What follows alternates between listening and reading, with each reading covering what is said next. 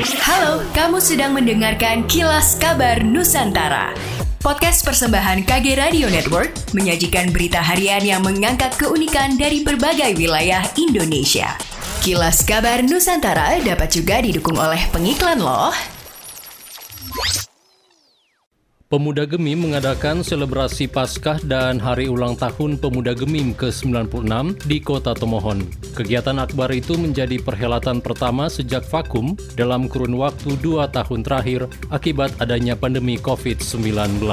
Karol Sendu, Ketua Panitia Kegiatan mengatakan selebrasi tersebut dilaksanakan dengan semangat kebangkitan Yesus Kristus, selaras dengan tema yang diangkat, yakni pemuda gemim bersinar baginya.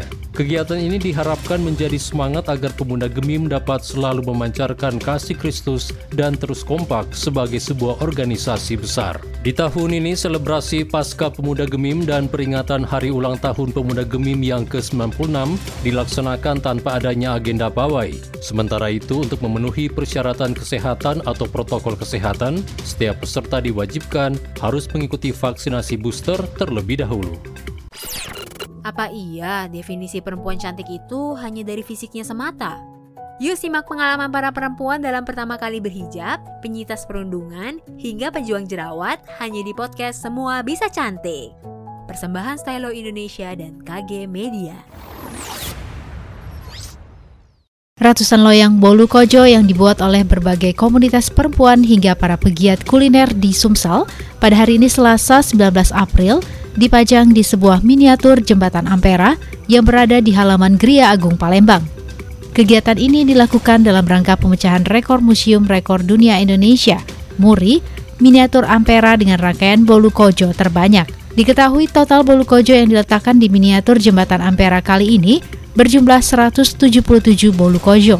Menanggapi hal ini, Gubernur Sumsel Herman Deru mengapresiasi upaya pemecahan rekor muri yang dilakukan oleh berbagai pihak terkait, Deru melanjutkan bahwa kegiatan ini semata-mata untuk mengingatkan masyarakat akan keragaman kuliner yang ada di Sumsel, salah satunya Bolu Kojo. Di tempat yang sama, Ketua TPPKK Sumsel, Febrita Lustia mengungkapkan, dipilihnya Bolu Kojo sebagai kuliner yang digadang-gadang bakal memecahkan rekor muri ini dikarenakan proses pembuatannya yang terbilang mudah. Febrita melanjutkan, rencananya ratusan loyang Bolu Kojo bakal dibagikan kepada masyarakat. Polda Metro Jaya memastikan tidak akan melakukan penyekatan kendaraan dalam periode mudik lebaran tahun 2022.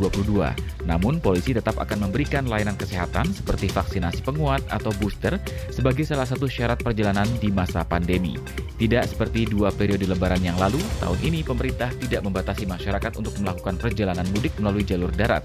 Masyarakat pun tidak perlu menyertakan surat izin keluar masuk atau SIKM untuk ditunjukkan ke aparat di pos pengamanan.